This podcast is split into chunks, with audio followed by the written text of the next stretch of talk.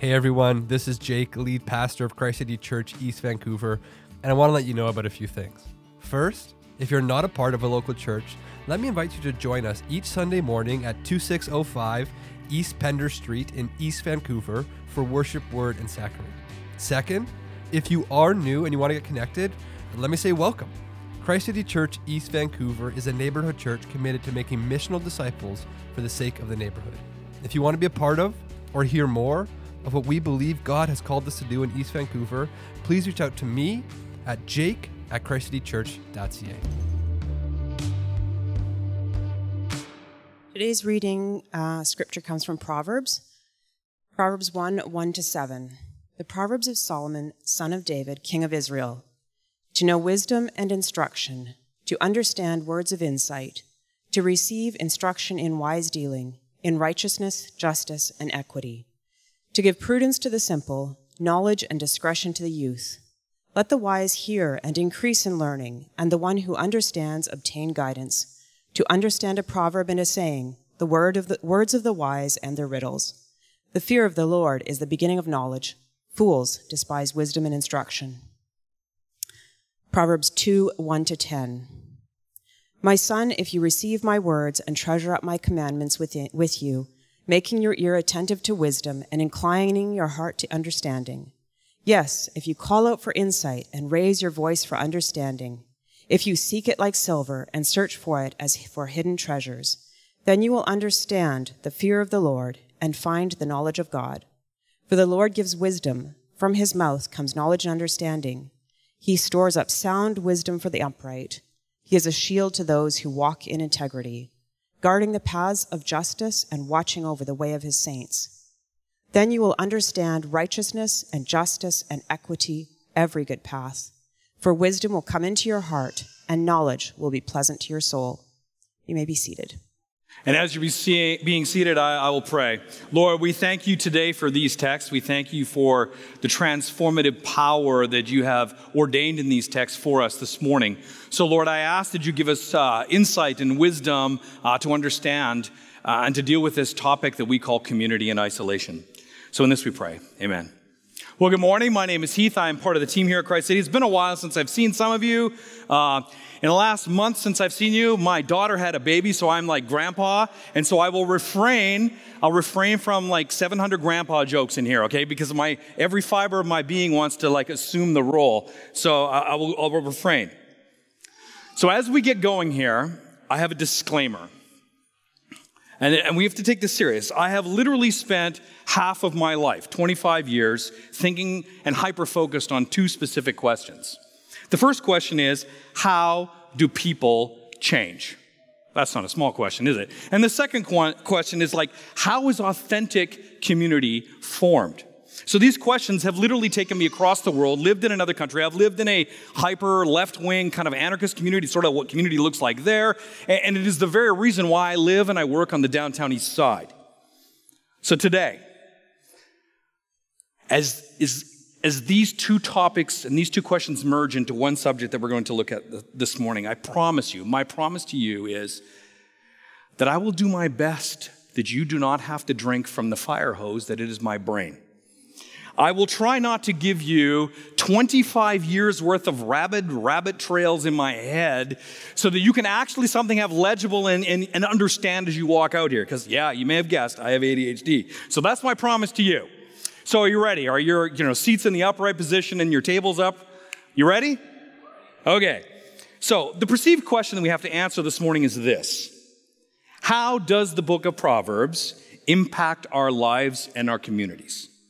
What tips and tricks does this ancient document full of these weird kind of opposite antithetical statements what, what tips and tricks does this book give for us to help us flourish in our communities what wisdom does proverbs give us as we interact with those people that sometimes we like and sometimes we don't like what wisdom do we have as we interact with those people in proximity to us might i postulate this this morning everything and in every way.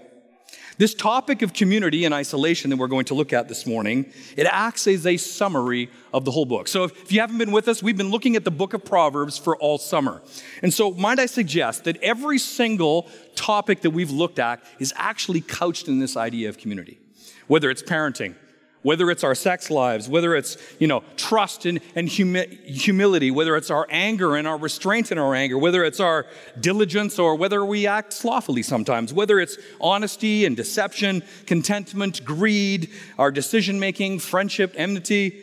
The topic of community, I, I think, and I'm going to postulate, and I will pretty argue forcefully, it is not combo, supersized number four combo on the behavioral menu.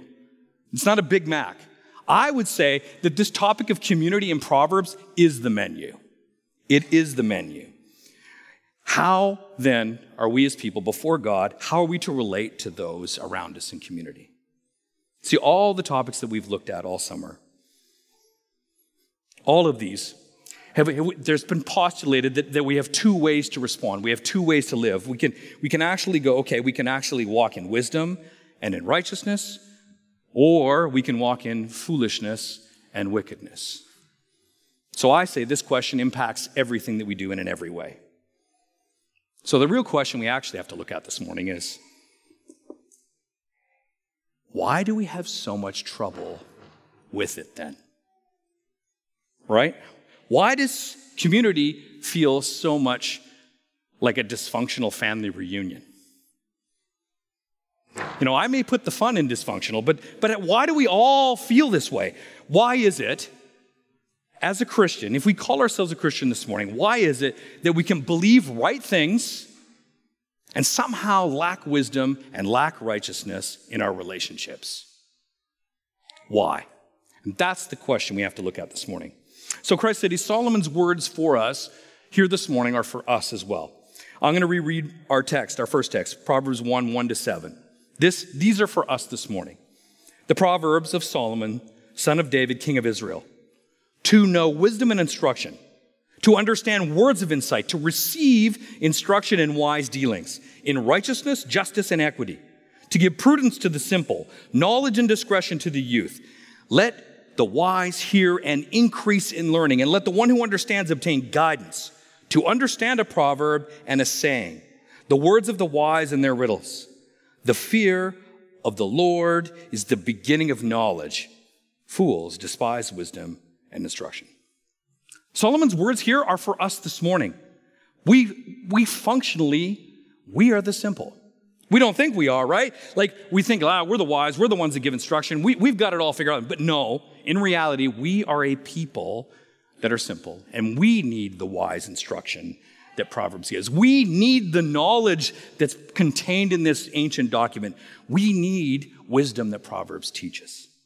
Because as we walk into the ethical gray areas of our life, our jobs, our parenting, we need to have confidence in dealing in righteousness, justice, and equity. We need relational skill. We need the fear of the Lord. Full stop. Bruce Waltke, he's a, he's a theologian. He, he taught at Regent College. He's probably one of the you know, most insightful people to work through through the book of Proverbs. And, and as an old guy, he's got lots of wisdom to give. And he says this I find this kind of really compelling personally. Wisdom in Proverbs and its correlative term righteousness, so wisdom and righteousness, is all about being rightly related to God, to other human beings, to all creatures, and to the environment. Whew, try and saying that to my hometown in Alberta, right? The wisdom and knowledge that our technological culture has lost is found in the book of Proverbs. The conceptualization of righteousness should be subsumed under the umbrella concept of doing what is right in a social relationship as defined by God's standard of what is right behavior. In sum, if a person is wise, he or she is righteous. If wicked, they are fools. Skillful living, then, is invariably doing what is right. See, Waltke argues that in Proverbs, wisdom and knowledge is about doing what is right in relationship to those who are around us, not the ones that we just like, right? Wisdom and righteousness in the book of Proverbs is equivalent to the Old Testament saying or the Mosaic teaching of love your neighbor as yourself. We've heard of that one before, right? This is what Proverbs teaches us here. And I really, I, I wish I could meet Bruce Waltke, but he, in a cheeky, really kind of clever way, he coins a proverb about the book of Proverbs. How meta is that, right? And this is his saying, and you've probably heard a thousand times in every single sermon and every Sunday. And his, his proverb about Proverbs is this The wicked advantage themselves by disadvantaging others, but the righteous disadvantage themselves to advantage others. Let me read that again. The wicked advantage themselves by disadvantaging others, but the righteous disadvantage themselves to advantage others. So, the real question we have to deal with this morning is why do we have so much trouble disadvantaging ourselves in our relationships? And to answer that question, I think Proverbs gives us a whole nother way to live. So, our outline for this morning will be pretty simple it's the mirage of community, death in isolation, and oasis of wisdom. Now, this summer, I had the opportunity to uh, go to Denver. I had a speaking gig there, and instead of being a normal person and flying, I thought it would probably be the most logical thing to do to, as to ride my motorcycle there. You know, 6,000 kilometers, wind in my hair, so to speak. So at some point in the middle of July, I found myself riding through Moab, Utah, and it's like over 40 degrees Celsius. And I'm thinking, if I could have ridden naked, I probably would. It was so hot. Sorry for that mental image. Just imagine, Heath, my face, I'm blistered, I'm peeling, I, my nose literally was purple. I would look like some Sesame Street character. It was purple, I was sunburned, and as I was riding in the midday heat, something interesting happened that I'd never ex- experienced before. My eyes were drawn to the dancing heat waves coming off the tarmac. And as I rode, I became mesmerized. I was sucked in. And, and I was like, oh, wow, this is cool. And at some point, I began to lose focus and I did I had troubles determining depth perception and figuring out where the road was and where the ditch was. And it was about there that I hit my first bird of the trip with my head. Yeah, it was about 130 kilometers an hour. Bird didn't make it. The point is this sometimes we can't see the road from the heat coming off. We see things that aren't there. We can't distinguish the community that we form from what it should be. We are unable to see the danger right in front of us. And for many of us, community is a mirage that we walk into wholeheartedly, unable to see the peril ahead of us. And, we're, and many times it's because we've been wounded by past experiences. I'm just going to state we've probably all hit a few birds with our heads before we walked in here in a community concept. To be clear, some of you have walked in here broken by community, and I'm sorry. I'm sorry. But we also have to know that this universal need, this universal need to belong, this desire for authentic community is real. It's put there by God. The longing is real, the need is real.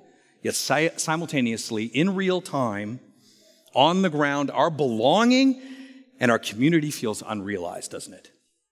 It's like a societal mirage, not a massage, a mirage.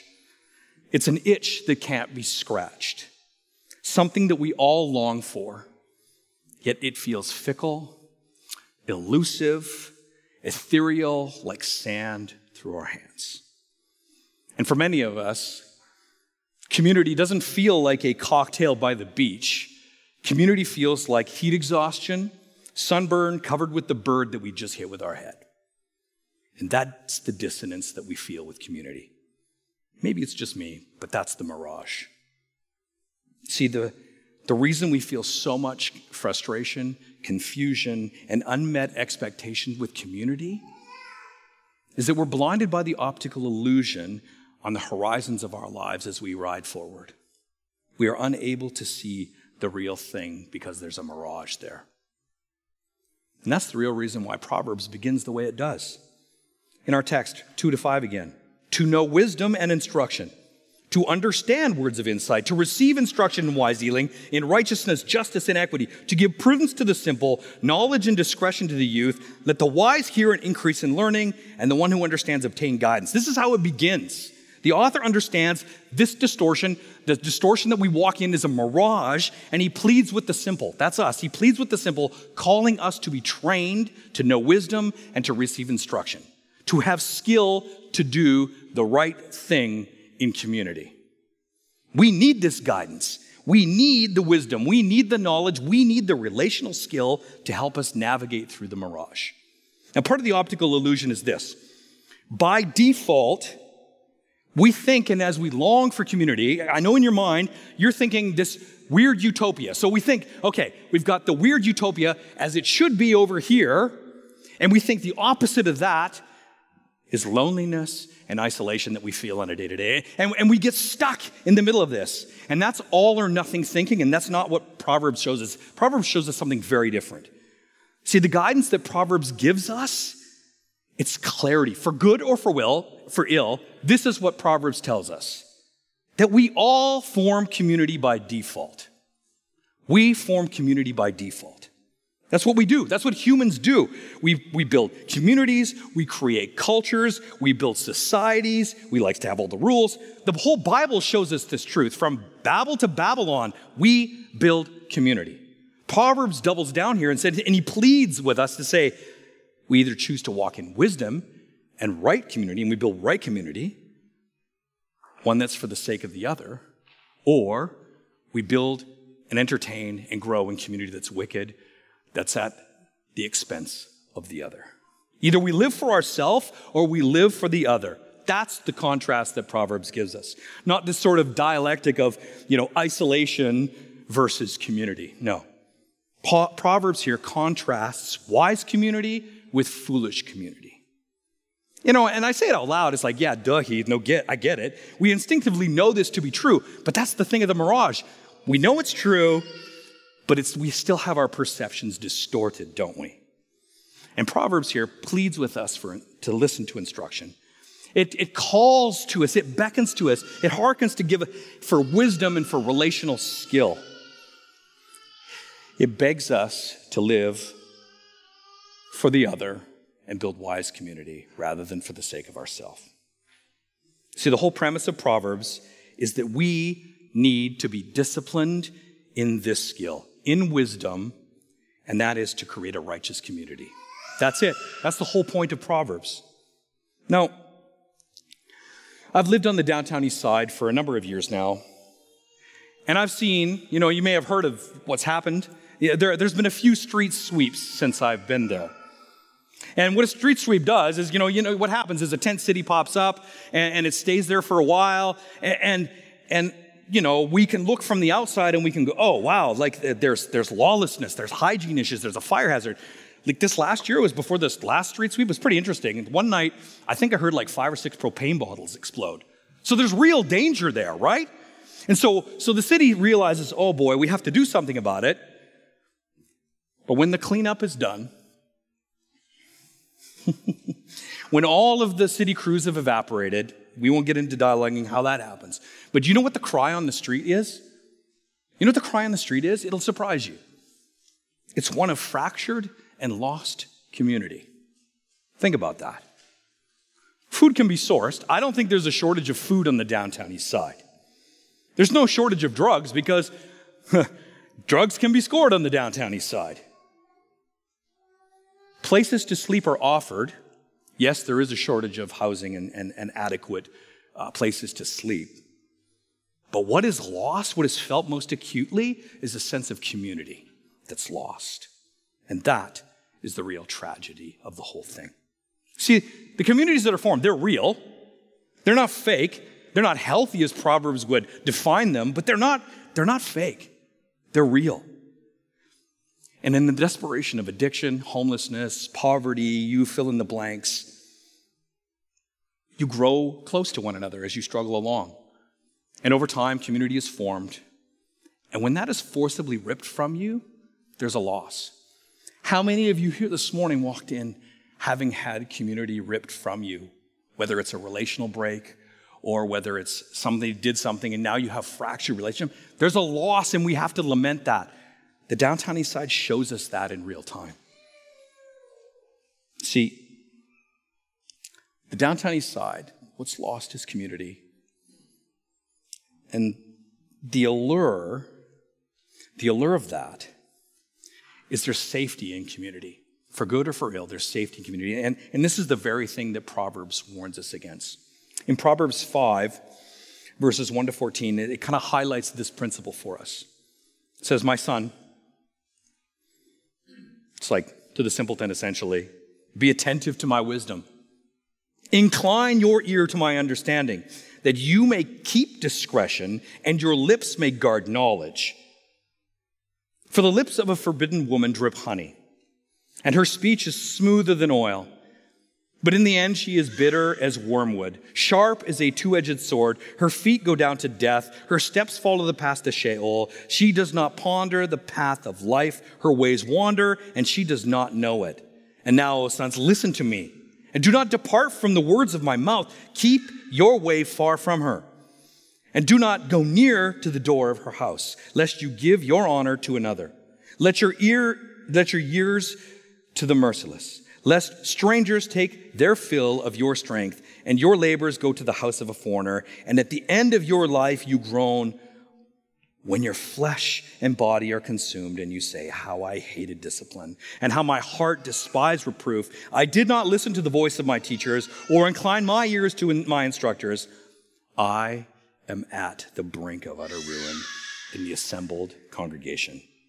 See, this this text is often looked at as about prostitution and, and, and, and adultery and, and, and sexuality, but there's a profound thing for us. It shows the gift that it gives us, the gift that the downtown east side can highlight for us, is this kind of honesty.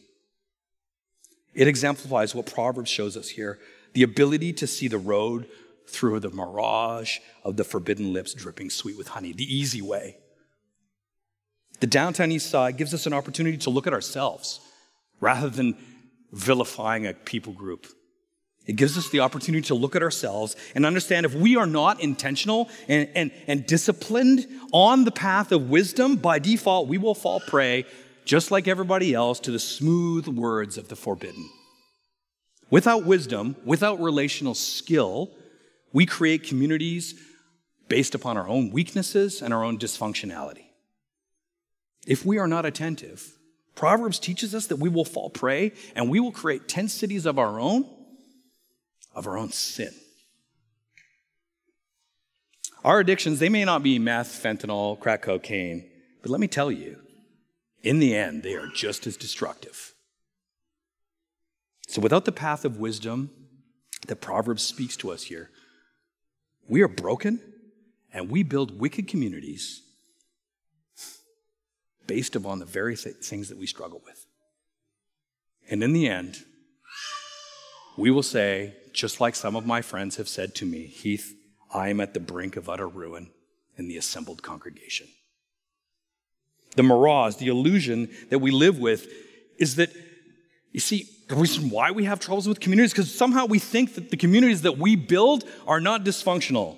We think that the, the people that we in, interact with, we don't actually deal in sin we somehow think that in part this, this wickedness that Proverbs warns about, yeah, that's not for me. We live as, if, as though we were immune. See, once we see the mirage for what it truly is, it's then we can see our second point death in isolation. Proverbs 1 7 says, The fear of the Lord is the beginning of knowledge. Fools despise wisdom and instruction. So when we see that we build community for good or for ill, right? Okay, you with me? Either we build why in wise ways or in foolish ways. In chapter one here, we see that if we listen to instruction, if we gain wisdom, if we gain insight, we see then in verse seven here, the result is the fear of the Lord, which leads to knowledge. The fear of the Lord leads to knowledge. We've already defined this, this knowledge as relational skill Therefore, if being in right relationship with God leads to the ability to have relation skill, relational skill with the others, to be in right relationship with others, then the question begs to ask is what happens you know, for those who despise this wisdom, those who blow off this instruction? What happens to those who do not have relational skill? You guys following me? And that was a lot of a weird twisted back. So if my ability here to be right in relationship with other wisdom is directly related to the relationship that I have with God, fear of the Lord, then what happens when we despise wisdom and instruction? Well, I think it's death. I think it's isolation. I think it's isolation. You see, that's the other gift that the downtown east side can give us is we see this principle on full display and we think we aren't the same. Proverbs 18:1 says, "Whoever isolates himself seeks his own desire. He breaks out against all sound judgment." So if the fear of the Lord is the beginning of wisdom, if being in right relationship with God leads to the ability to be in right relationship with those around us, the inverse is also true. Isolation then goes against sound judgment and is a byproduct of fractured relationship in wicked or foolish communities stemming from a broken relationship with God. Now, there's this interesting construct, it's a social theory called self determination theory. It tries to explain on a, on a huge macro level human motivation, as if we could surmise that in three phrases, but apparently we can. Essentially, it, it gives us an answer to what Proverbs teaches. And the idea is this that we as humans need three basic psychological needs that motivate our behavior, and they give us a, you know, the, the nutrients in the petri dish to have a wonderful, psychologically healthy life. Okay, all that mumbo jumbo, this is it. We as humans need three things. The first one is we need to feel value. We need to have competence in what we do. This is our purpose. We need to have a, a good purpose because if we don't have a good purpose in our life, we struggle. The second thing we need is we need to have and we need to live in a sense of self worth. We need to have a realized autonomy. If you're enslaved, you don't have a realized autonomy and you, and you are depressed, right? Makes sense, right? The last thing that we need to feel, though, is we need to be connected as humans to one another. We have this overwhelming need to belong. So the question begs to be asked is what happens if you got three things kind of in this weird balance? What happens when you elevate one or two of those things over the other? Stands to reason that if you do that, the others suffer. Now, I know it's hard to believe looking at me, but I, as a kid with undiagnosed uh, ADHD, I spent like four hours a day in the gym as a kid. And so there's always this one guy. You know who he is, right? It's a caricature. It, and he looks like, you know, Dwayne The Rock Johnson. He is like jacked. He's built. He's stuffed. He's got no neck. And he's like walking around, hey, give me that weight. You know what? That's Arnold. But anyway, it, you, you know the guy. It's a caricature, right? But then what happens when he steps out from the bench press machine, and what do you see? He's got like pencil supermodel legs. You look at this guy and you know, oh, from the waist up, he's Dwayne Johnson. From, you know, from the waist down, whew, here's a dude that's forgotten leg day. He forgot to work out his legs. Okay, you can laugh, it's okay. See, this dude clearly has forgotten leg day. Christ City, my point is this. Exactly. Good. Thanks for the laugh. I needed that. We are a culture we are a society. We are a church that's forgotten leg day. Why do we have troubles with Community Christ City? Because inside the church, we are no different. We've forgotten leg day. Now, I was reading a book some time ago. It's called Tribe. It's by a journalist, author, Sebastian Junger, and he's exploring uh, this human need to belong. And particularly, the human need to belong with corresponding rates of depression, PTSD, with soldiers coming back from war, declining mental health, even to the rates of suicide. And his observation is this he says, Modern society seems to emphasize extrinsic values such as status, money, and beauty over intrinsic ones. As a result, we suffer the effects of isolation. Now, this whole book is interesting. It explores the effects of isolation on our culture from a secular perspective. It's pretty interesting. Culturally, the extrinsic values of who we are and what we do overshadow our intrinsic need to belong. And as a result, we suffer. We suffer in isolation, and that isolation pragmatically, anecdotally, results in higher rates of depression and possibly even thoughts of self harm. I won't tell you how many conversations I've had in the past three years, and most of those are not people who called the downtown east side home. It's you guys. You see, we as a people, we as a culture, we're a church that's forgotten leg day. We have elevated extrinsic things connected to our autonomy, and as a detriment, our belonging suffers. The unfortunate thing is that the results are far, far worse than just looking stupid in a Speedo. It's isolation and it's death. That's why we can talk about community. We can strategize about ways we can integrate and foster and grow community. That's why we can sit here this morning, be surrounded by supposedly healthy community, and feel so alone. We've forgotten Leg Day, Christ City. And we feel the effects of isolation even in our Christian community. So when you forget leg Day and you elevate autonomy and competence over the need for the belonging, our orientation, this is it, our orientation and outlook shifts from one of the community to one of me and my well being. My protection becomes paramount. And unfortunately, that's at the expense of the other person. That's why we have troubles with community, Christ City. See, when we elevate autonomy and competence over the need for our belonging, our orientation shifts from disadvantaging ourselves for the sake of the other to disadvantaging others for the sake of ourselves. Proverbs says that skipping leg day is foolish and wicked. There's a text in Proverbs 6 that's always fascinated me. It's kind of like a it's like kind of like a vice list. You know, you, you look in the New Testament, you see all these do's and don'ts stuff lists, right? Well, there's one in Proverbs that's kind of fascinating. It's punchy, it's strong, it's on the nose, it's pretty absolute, and it's somewhat surprising of what's contained there. And so Proverbs 6, 16, it starts like this. It says, There are six things that the Lord hates, seven that are an abomination to him. And then there comes this list, right? And I've always wondered why these things.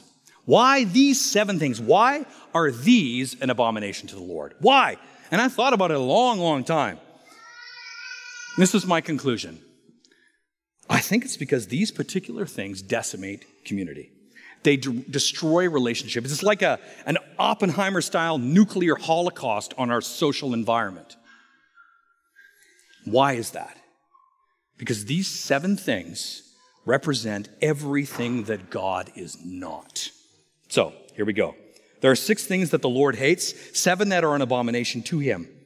Haughty eyes. That speaks about our, you know, our privilege to be honest and, and how we compare ourselves with others. A lying tongue, hands that shed innocent blood, a heart that devises wicked plans, feet that make haste to run to evil, a false witness who breathes out lies, and one who sows discord among brothers. Now, for some of us, that's how we got through last week at work right? So I could break it down and we can analyze every single one of these seven things and, and, and connect it to how they destroy healthy community. But, but you get the idea, don't you? You get to the idea. If we skip leg day, this becomes who we are. This is our trajectory that we walk in. And that brings us to our third point the oasis of wisdom. Now, thankfully, skipping leg day doesn't have to be a death sentence. We do not have to be stuck in death. We don't even have to be regu- regu- uh, relegated to the effects of isolation in community. Even if though you may feel that right here and right now. Put another way, Proverbs gives us another path through the mirage to an oasis, another way to live, another way to deal with our human motivation. So if mirage leads to fractured relationship, isolation, and death, then being in the right relationship with God, I've already said this before, leads to the ability to be into the right relationship with one another and to those around us. The fear of the Lord is the beginning of wisdom. You see, wisdom, relational skill, rightly orients our autonomy. Wisdom, relational skill, rightly centers our need for competence and recognition for what we do. Because let me tell you, I struggle with here. I'm like, ooh, I wonder if they'll notice if I'm wearing the blue shirt today as I speak. I wonder if they notice my boots. You see, wisdom, relational skill, rightly orients my identity as I portray it to you. Wisdom, relational skill, rightly places our belonging not just in our community, not in our neighborhoods, but actually with God Himself. And it leads to human flourishing and not death or isolation. Wisdom and righteousness here in Proverbs provides us another way to be human, another way to be part of a community, not some sort of banal existence, you know, trying to balance our motivations eh, eh, with me at the center of this twisted protection circle. No. It doesn't even provide us some sort of overrise, you know, utopia. Look, I lived in an anarchist community. Let me tell you, I've, I've seen overrealized, you know, like utopia ideas. No, Proverbs shows us a different way. Turn with me to Proverbs 2 1 to 10. And this is the other way. My son, if you receive my words and treasure up my commands within you, making your ear attentive to wisdom and inclining your heart to understanding. Yes, if you call out for insight and raise your voice for understanding, if you seek it like silver and search for it as for hidden treasure, then you will understand the fear of the Lord and find the knowledge of God. In other words, just to pause there for a second, if you seek for God as if your life depended on it, Oh, you'll find him. I can guarantee that. Verse 6 For the Lord gives wisdom. From his mouth comes knowledge and understanding. He stores up sound wisdom for the upright. He is a shield to those who walk in integrity, guarding the paths of justice and watching over the way of his saints. Then you will understand righteousness and justice and equity, every good path. For wisdom will come into your heart, and knowledge will be pleasant to your soul. This is not a top 10, you know, like tips and tricks for a better relationship. It's more like kind of a Lord of the Rings meets the Pilgrim's Progress, kind of like lifelong journey sort of thing. See, when I was about 15, 16 years old, there's this old German guy. He was like 9 million years old, and he took me under his wing. And then I realized some time ago that I'm like, oh, that guy was probably about my age now. okay. This guy He's like, You want to grow in wisdom and knowledge, Heath? I'm like, Yeah, as a 16 year old. yeah, yeah. And that guy made me memorize this text. And I thought to myself, What a moron. Like, why would, like, what the heck is with this? But those seeds planted in my brain, that's why I've pondered, sought after, wondered about how people change and what community looks like. It's because of that old guy that I'm here this morning. And let me tell you from my experience, because I am old, it's a discipline. It's a discipline to work into. Bruce Waltke says the inspired sage's conception of righteousness is socially transformative. It transforms the city of man into the city of God. From a culture that is metaphorically, and I would even say physically, dripping in red with blood, to a culture that is green with life. Christ City, the inspired sages' conception of wisdom and righteousness was a relational oasis, a community oasis. And that's what I've sought after my entire life. Being in right relationship with God leads us to have the ability to be in right relationship with those around us even when we have a hard time with those people. And you're like, Heath, yeah, I know, I get that. Come on, man. I've tried and it's hard. I've been wounded. I'm like, I just feel like giving up, Heath. Yeah, I've been there too. Living with the effects of elevated autonomy, it's exhausting and it's isolating. So here's our hope this morning what the sages looked for in, in, in, our text in Proverbs, what the sages hoped for, what they, what they longed for, what they taught forward for, this transformative principle of wisdom and righteousness, relational skill, we look back, we have the wonderful privilege to look back through the lens of Jesus. Think of how amazing that is. What we have tried and failed to do, Jesus has done that for us. Jesus, understanding that wisdom and righteousness is socially transformative, he reframes the whole book of Proverbs. So if you're, I'm just saying, if you're too lazy to read Proverbs this morning, Read some Jesus stuff, and you'll get to it in a minute. See, all of the wisdom, all of the righteousness, all of the knowledge, all the relational skill, all of that comes into one word. Can you guess what that one word is? Come on, it's a Sunday school answer, guys. Love. Jesus reframes all of the relational wisdom, knowledge, and understanding into one word love. John 13, 34 and 35 says this. This is a, a new command I give to you that you love one another. Just as I have loved you, you also are to love one another. By this, all people will know that you are my disciples if you have love for one another. Jesus' conception of love is socially transformative. Think about it. In the book of Proverbs, how were they, the Jewish people, to be distinct? By having social skill and wisdom and righteousness. As new believers in Jesus, how are we to have relational skill? In love. So, how is this so? How has Jesus loved us? Well, he walked in wisdom and righteousness and perfect relational skill and disadvantaged himself for the other. Now, I've known you, I know you've heard that in every single sermon all summer, but our familiarity with it does not change or make less true its transformative power. If you've walked in here this morning, you wonder, ah, I wonder what Christianity is all about. Well, here you go. Jesus disadvantaged himself by dying on the cross to advantage us. Jesus acted in relational skill that, the, that we lack.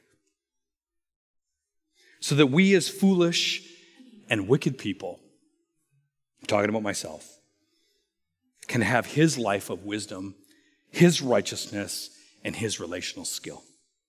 So that you and I can have his love so that we can love others, even if and when we skip leg day. Christ City, if this is, if this is true, which I'm arguing pretty forcefully that it is, it is truly an oasis. What we have tried and failed to do, Jesus has done for us.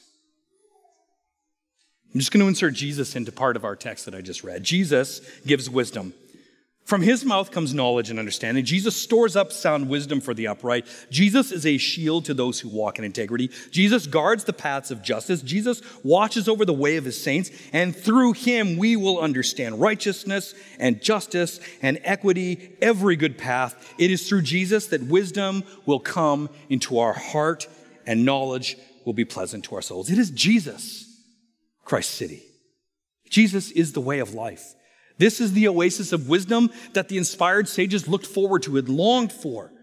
We have something that they didn't. We have the privilege to look back at Jesus. We can be empowered by his life, his death, his resurrection, his ascension, him being at the right hand of the Father, praying for us right now. And through his transformative power, we can walk in the way of wisdom. We can actually have relational skill, even when your neighbor's dog poops on your lawn again. Sorry, that was, that was, that was a weird turn. That wasn't in my notes, to be clear. Christ City, do you see it? Without Jesus, I, Heath, I skip leg day every single time. And why do I do that? I do that to protect myself. And I do that because I need to advantage myself by disadvantaging you but it's because Jesus disadvantaged himself for me that I can love you. Because let me tell you, ask my wife, Mariko, she's sitting right there. I'm not that nice of a guy. You can ask Jake too, he knows. See, it's, it's through Jesus and his wisdom that I can be vulnerable with you. It's through Jesus that I can surrender my need for protection. It's through Jesus that that I can surrender my autonomy and my grasping of competence so that I can not only belong to you, but I can belong to the one who loves me, all my wicked warts and all. Full disclosure, I'm not that virtuous. Hmm. It is only through Jesus that I can disadvantage myself for the sake of my neighborhood. Because let me tell you, I would rather not live on the downtown east side. There are some days I wonder. But seeing the oasis in Jesus, I willingly surrender my autonomy for his wisdom, for his righteousness, and through Jesus, I love my neighborhood. Through Jesus, I can see the downtown east side with new eyes, and I can see it as an oasis, and it's beautiful. It's beautiful. What I lose is a mirage, what I gain is an oasis. See, we all have troubles, Christ City. All have troubles with community. Why? Because we are unwilling to do that, that thing. We, just like the culture around us, we think that skipping leg day is the only option that we have for a flourishing life. We functionally live as though disadvantaging ourselves for the other is stupid, foolish, and certainly a way to get yourself fired and taken advantage of at work. And we live this way, and it bleeds into every relationship that we have. And it destroys us in ways that we do not even know. So we do not have to be stuck with the skinny, you know, supermodel legs. If relationality is a skill, if we are struggling and suffering in isolation, then through Jesus we can become his disciples. We can belong even when we feel all alone. We can grow in our love for one another and become a community that we so desperately long for. That's not a mirage, that's an oasis. And I know this to be true. I'm not selling you some sort of overrealized hope because I've seen my life change. I've seen my own life change.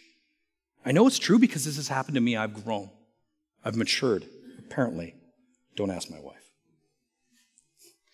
We can be a community that shows His love on full display for all to see.